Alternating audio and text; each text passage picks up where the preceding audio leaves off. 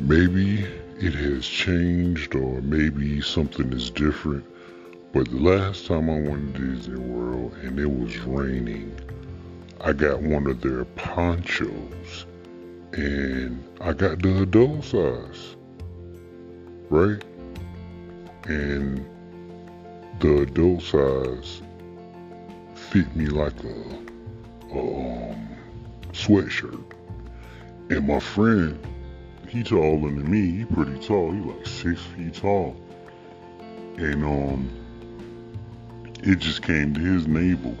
You know what I'm saying? His belly button didn't cover nothing. It, it made his head dry and around his stomach area and his arms. But the rest of his body soaking wet.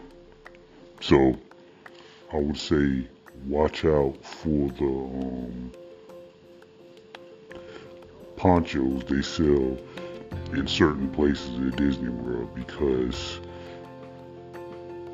wherever I purchased mine from, which I don't remember where I got it from, it was no good. And like I said, somebody keeps saying, somebody asked me, did you get the child size? Hell no, I ain't get a child size. I'm not a child. Do I sound like a child? I'm a grown man. I got the adult size. And it was the size of a child's size. For real. They need to upgrade everywhere. Make sure they know.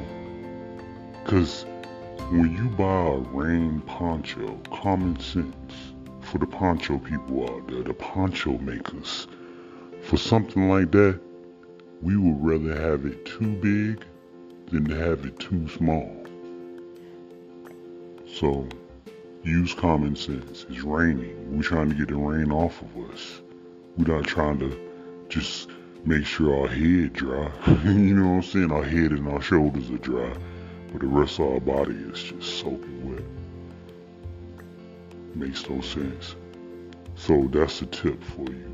Watch out for the um, poncho sellers, cause they selling a whole bunch of bull crap.